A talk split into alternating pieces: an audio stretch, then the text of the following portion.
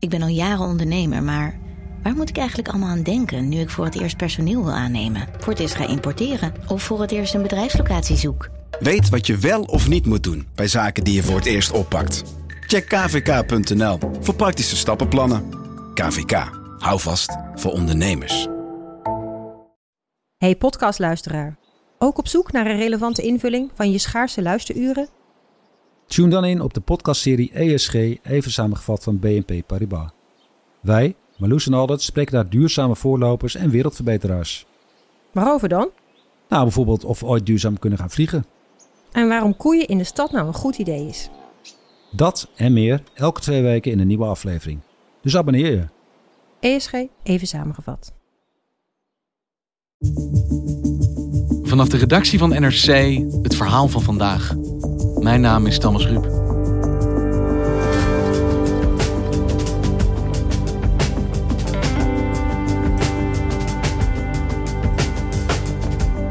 NRC-correspondent Emilie van de Outeren raakte gewond tijdens demonstraties in Wit-Rusland. Na 26 jaar aan de macht te zijn geweest, deinst Alexander Lukashenko niet terug voor geweld om die te behouden. Zij is inmiddels weer terug in Nederland, maar de demonstranten die ze achterliet gaan nog altijd de straat op. Gisteren weer. Is er in Wit-Rusland nog hoop op verandering?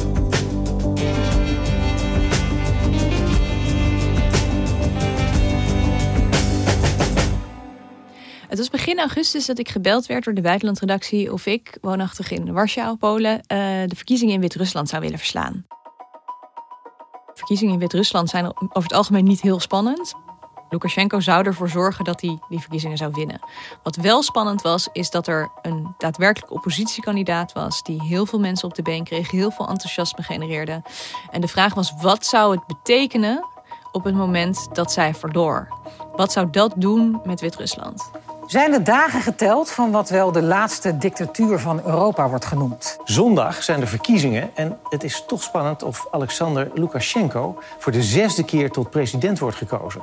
Want er zijn veel protesten de laatste tijd. Maar president Lukashenko heeft zo'n beetje alle tegenkandidaten in de cel gegooid.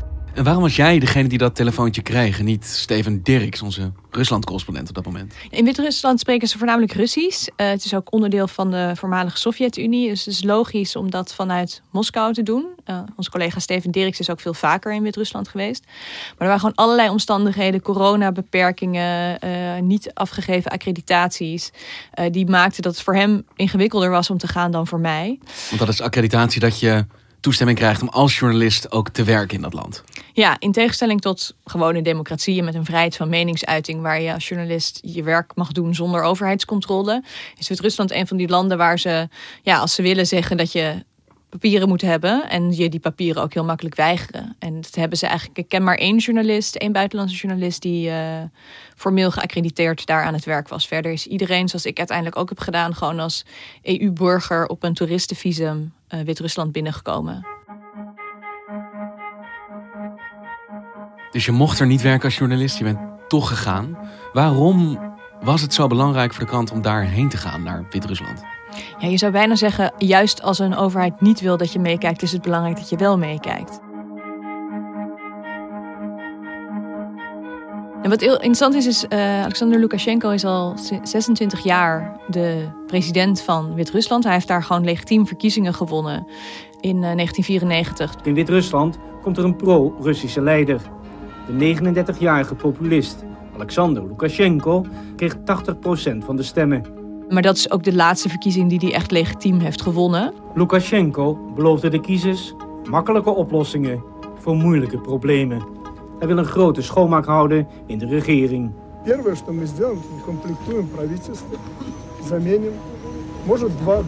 Zij is in de jaren 90 democratisch gekozen en daarna waren alle verkiezingen eigenlijk een uitgemaakte zaak. Hij zou toch wel winnen. Ja. Waarom dacht je dan dat het nu anders zou zijn? Wat maakt de tijd nu wel rijp voor echte verandering? Um, ik sprak een jongen, Dimitri, Dima noemde die zichzelf, een advocaat, 33 jaar, die me heel goed kon uitleggen waarom Wit-Russen op dit moment verandering willen. Dus de economische malaise waar het land in zit, uh, totale onderschatting van de coronapandemie, uh, maar ook dat mensen zoals hij, hij had in Amerika op school gezeten, sprak perfect Engels mensen zoals hij weten dat het niet zo hoeft te zijn als het in Wit-Rusland is. Niet alleen dat je niet een democratie bent, maar ook dat je overal KGB hebt. Of het nou op je universiteit is, op de werkvloer. Je wordt overal in de gaten gehouden. Hij en ook andere mensen vertelden me ook dat eigenlijk de situatie in Rusland voor de meeste mensen prettiger is, minder repressief dan in Wit-Rusland. Komende maand zijn de verkiezingen in Wit-Rusland. De oppositie heeft zijn hoop gevestigd op deze kandidaat. Svetlana Tikhanovskaya. De bevolking heeft dus niet alleen meer dan ooit een buik vol van Lukashenko, maar er was deze keer dus ook echt een alternatief. Ja, hij had te vrezen van een x aantal mensen die een poging hadden gedaan zich uh, kandidaat te stellen. Maar dat heeft hij allemaal met ingewikkeld papierwerk en uh, uh, gevangen zetten weten te voorkomen. Maar daar is één iemand uh, doorheen geglipt, uh, Svetlana Tiganovskaya. En zij is eigenlijk de vrouw van een van de oorspronkelijke echte kandidaten, een echte politicus. Maar zelf is ze huisvrouw en, en lerares Engels geweest. Presidentskandidaat Svetlana Tiganovskaya wil maar twee dingen. De vrijlating van alle politieke gevangenen, onder wie haar eigen man... en nieuwe, eerlijke verkiezingen. En zij heeft ook altijd gezegd: ik wil geen president worden. Ik wil de verkiezingen winnen. Zodat we af zijn van Lukashenko. En dan gaan we een echte verkiezing organiseren. Dan laten we alle politieke gevangenen vrij.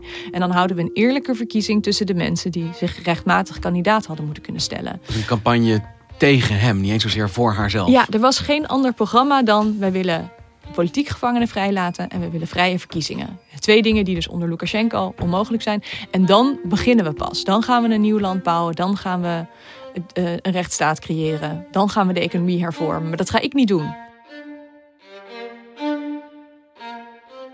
En jij komt aan op verkiezingsdag in Wit-Rusland. Welk gevoel heerste er op dat moment? Kon dit wel eens gaan gebeuren? Kon zij gaan winnen? Ik was voorbereid op het, ja, het, het, leven in een repressieve staat. Maar er hing echt een euforische sfeer in, in Minsk dan, in de hoofdstad. Gewoon echt opgetogen. Vlaggetjes, ballonnen, picknickmanden. Mensen reden langs de stembussen, toeterend. En uh, met het, uh, uit de autoradio klonk dan heel hard het lied uh, Verandering. Ik wil verandering, een oud verzetslied uit het, van het einde van de Sovjet-Unie.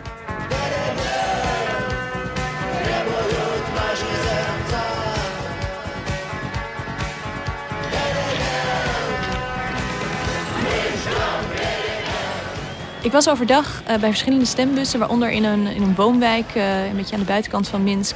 En daar sprak ik kiezers ook echt van alle leeftijden. Ook een man van 70 die militair was geweest, die altijd voor de staat had gewerkt en toch nu tegen Lukashenko zou stemmen. And who are you voting for, sir? Понятно. For the youngers.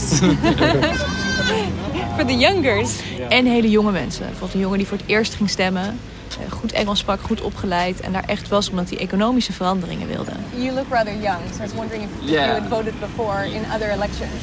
No, I voted the first time. I voted for Tikhanovska because I I strongly believe that we need to choose a president which mm -hmm. lead our country to prosperity. I want freedom, freedom of speech, because I can't see myself living here in 10 years mm -hmm. I, if nothing changes. Ja. Ik sprak ook twee zusjes in de rij. En uh, één daarvan, uh, Maria, die vertelde me... dat ik een hele mooie samenvatting vond. Die zei, ik, ik ga er niet vanuit dat mijn stem geteld wordt. Maar ik ga er wel vanuit dat mijn stem gehoord wordt. Dus natuurlijk maakt het niet uit dat ik hier sta en word, is er niet een echte telling en wordt niet de president gekozen waar ik en al deze mensen op stemmen. Maar ze kunnen het niet negeren. Lukashenko kan niet zijn oren en zijn ogen sluiten voordat wij hier zijn.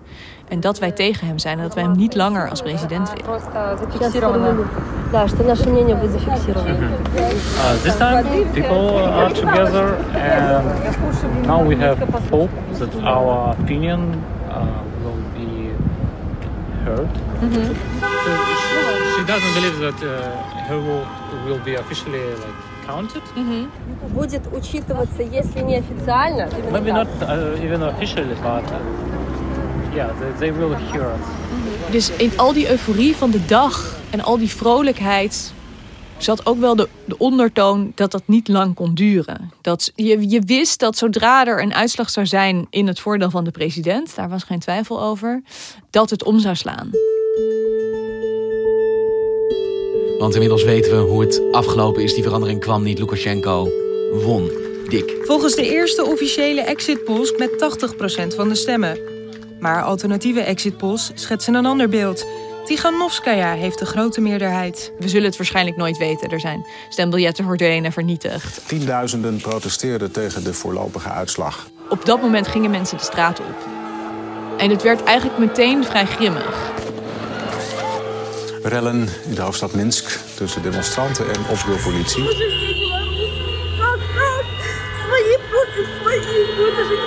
Agenten pakken willekeurige demonstranten op.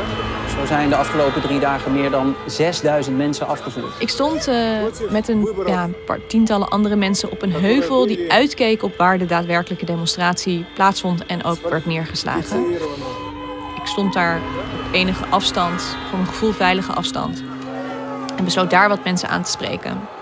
Terwijl ik daar met mijn pen en papier aantekeningen stond te maken, merkte ik dat het om me heen onrustiger werd. En ik zei: Het voelt niet goed, volgens mij moeten we hier weg. Dus ik heb het op een lopen gezet. En in mijn vlucht ging vlak achter mij een eerste granaat af.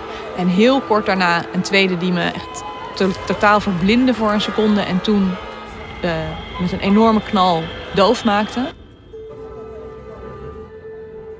En terwijl ik rende voelde ik dat iets mijn been binnendrong. Dat iets scherps in mijn been schoot en dat ik begon te bloeden. Dus nadat ik merkte dat ik geraakt was, was eigenlijk het enige wat ik kon doen blijven rennen. Want het gevaar was niet geweken, er werd nog steeds geschoten. Uh, gelukkig werd ik toen te hulp geschoten door, door een paar jonge mensen die uh, een ambulance voor me gebeld hebben. En uiteindelijk ben ik door de ambulance opgehaald. En daarin hoorde ik dat we naar een militair ziekenhuis gingen. En daarbij dacht ik, ja, aan de ene kant gewoon goed nieuws. Want één, ik ben onderweg naar een ziekenhuis. En twee, militairen weten wel hoe ze met schotwonden om moeten gaan. Maar ik dacht ook, kom ik daar nog wel weg? Want ik ben hier als journalist gewoon illegaal aan het werk. En het kan ook dat ze me vasthouden, dat ze me opsluiten, gewond uitzetten. Want je bent als journalist aan het werk in een land waar je als journalist niet mag werken. En je bent gewond geraakt terwijl je verslag deed van een anti-regeringsdemonstratie waar je geen verslag van had mogen doen. Ja, je kan je prettige situaties voorstellen. In het militair ziekenhuis ben ik echt heel goed geholpen. Um, en daar kwam ik op een kamer te liggen met twee jonge meisjes die uh, eerder eigenlijk totaal geen politieke interesse hadden, maar nu ook gewoon duidelijk wilden maken dat ze klaar waren met Lukashenko. Dat ze verandering wilden, dat hun land zich moet ontwikkelen, dat het anders moet. Uh, en wat daar ja, bijzonder was, op een beetje cynische manier, is dat we de hele nacht werden wakker gehouden. Door de KGB, geheime diensten, politieagenten in uniform. Elk uur werden we ondervraagd, moesten we verklaringen tekenen. Werd er bloed afgenomen om bijvoorbeeld ons alcoholpercentage te testen. Uh, alles om een zaak te bouwen tegen de verdachten die we op dat moment waren van openbare ordeverstoring, van een illegaal samenkomen. Maar jij zit hier tegenover me. Jij bent daar uiteindelijk wel weggekomen. Ja, ik kon gelukkig na 36 uur in het uh, militair hospitaal in Minsk terugkeren naar Nederland om hier uh, geopereerd te worden. Ze hebben op een gegeven moment eigenlijk al in de loop van die nacht hun interesse in mij uh, verloren. maar het onderzoek naar die meisjes is wel voortgezet. ze zijn inmiddels allebei uit het ziekenhuis ontslagen en niet gearresteerd. Uh, maar dat, dat hangt nog wel boven hun hoofd. Nou, natuurlijk afhankelijk van hoe zich dit verder ontwikkelt. Als Lukashenko besluit om een nog repressievere weg in te slaan, dan kan hij die mensen arresteren. Zij zijn vastgelegd. Hij heeft meer beeldmateriaal van de demonstraties dan wij. En daar zijn mensen natuurlijk op te herkennen die alsnog uh, daar grote problemen van kunnen ondervinden. En we zijn nu inmiddels een maand verder. Hoe is de situatie in Wit-Rusland op dit moment? Hoe is het vergeleken met het land dat je achterliet? Ja, eigenlijk hebben de mensen die ik sprak wel gelijk gekregen dat hun stem niet geteld, maar wel gehoord is. Uh, er is een, een impasse ontstaan. Lukashenko zit er nog, maar elke dag gaan er wel mensen de straat op. Tiganovskaya, de vrouw die de oppositie leidde, de presidentskandidaat, is naar Litouwen gevlucht. Honorable leaders of Europe, I call on you not to recognize these fraudulent elections. The results were falsified. Er zijn allerlei landen die de verkiezingsuitslag niet erkennen. Na een online spoedberaad veroordeelden de Europese leiders vandaag de manier waarop Lukashenko omgaat met het protest. The European Union stands in solidarity with the people of Belarus and we don't accept impunity. Elke dag gaan er wel mensen de straat op. Zondag zijn altijd de grote demonstraties, maar ook door de week zijn er menselijke kettingen van journalisten die protesteren tegen dat er collega's gearresteerd zijn. Zijn er protesten op scholen en universiteiten die dan bruut worden neergeslagen. En zijn er stakingen bij uh, fabrieken. Wit-Rusland heeft er nog steeds een, geleide economie... waar 80% van de mensen ongeveer op een of andere manier... in, in loondienst bij de staat is. En ook daar komen mensen in opstand. En dat is wel echt heel bijzonder. Dit zijn niet, uh, dit zijn niet de vrijgevochten jongeren. Dit is echt in het hele land. Uh, het geweld is gelukkig iets afgenomen. In dus die eerste zondag, de eerste drie, vier nachten... is het echt heel gewelddadig geweest. Zijn in ieder geval drie mensen overleden. Duizenden arrestaties. Uh, de demonstranten zijn het wat slimmer gaan aanpakken, zou je kunnen zeggen. Ze protesteren overdag, uh, waardoor het toch moeilijker is om mensen uh, uit elkaar te slaan. Of in elkaar te slaan, maar als ze uiteen slaan. Het is veel zichtbaarder wat er dan gebeurt. Jij bent er natuurlijk hals over kop weggegaan. Wij hebben als NRC geen journalist op dit moment in Wit-Rusland. Hoe zit dat voor andere media? Weten wij genoeg wat er gebeurt op dit moment in dat land? En je ziet dat mensen die wel geaccrediteerd waren nu vertrekken. Dat ook journalisten die daar gewoon weken die demonstraties verslagen hebben vertrekken. En ook dat mensen worden uitgezet. Dat ook internationale journalisten de accreditatie wordt ingetrokken. Terwijl plaatselijke journalisten worden opgesloten. Het is echt het, risico dat je je vrijheid wordt afgenomen als je daar werkt.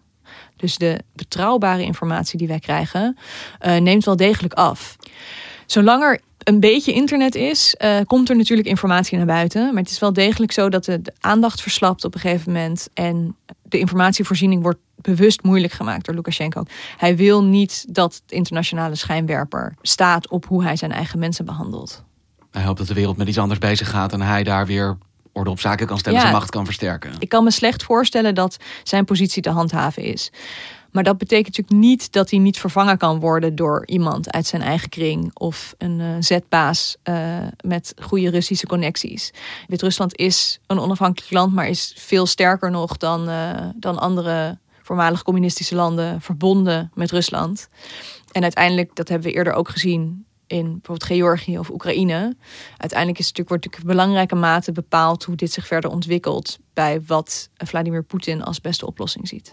Lukashenko weet zich gesteund door het machtige Rusland, waarmee hij nu intensief en innig contact heeft. President Putin went on Russian state TV and announced that a reserve of Russian security forces had been formed and that it would be deployed if the situation, and I quote, gets out of control. And of course, there are a lot of different ways that you could define getting out of control. Hey, en hoe gaat het nu met jou, Emily? Je bent hier weer. Ja, ik wel zit een aantal hier bij operaties jou, verder geloof bij jou in de studio, Thomas. En daar ben ik helemaal zelf naartoe gelopen. Nee, het Ja. gaat prima met me. Ik heb het enige wat echt permanent beschadigd is, is, is mijn gehoor. Eh, maar mijn been, waar vijf gaten in zitten en een, een brand op zit, dat zal herstellen. Ik bedoel, dat zal litteken zijn. Eh, maar dat zal, ik zal ik volledig kunnen gebruiken om weer eh, te fietsen, te dansen en eh, achter onrecht aan te rennen. En ben je erachter gekomen of jij een ongelukkige omstander was... of dat ze op jou gericht hebben met je opschrijfboekje en je pen? Journalisten zijn bewust beschoten met zowel die granaten als rubberkogels. Ze willen niet dat deze revolutie gefilmd wordt. En ik denk niet dat ik in het donker met mijn, met mijn opschrijfboekje zo zichtbaar was dat ik doelwit ben geweest. Maar ik denk dat ik het nooit zal weten. Dit is niet iets wat verder wordt uitgezocht eh, door de autoriteiten daar. Het maakt voor de verwondingen niet uit. Eh, het maakt voor het verhaal wat ik heb kunnen maken niet uit. Maar het is natuurlijk zeer kwalijk dat er in algemene zin de vrijheid van meningsuiting zo wordt onderdrukt. Voor demonstranten, maar ook specifiek journalisten het doelwit zijn. Dankjewel eh, dat je hierheen kon komen, Emily. Alright, dankjewel Thomas.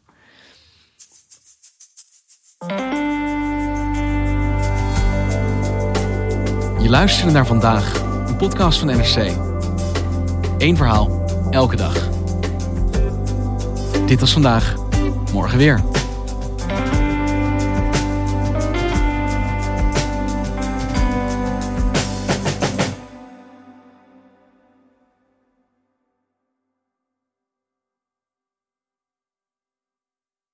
Technologie lijkt tegenwoordig het antwoord op iedere uitdaging. Bij PwC zien we dit anders. Als we de potentie van technologie willen benutten, kunnen we niet zonder een menselijk perspectief. Human-led, tech-powered noemen we dat. Ga naar pwc.nl.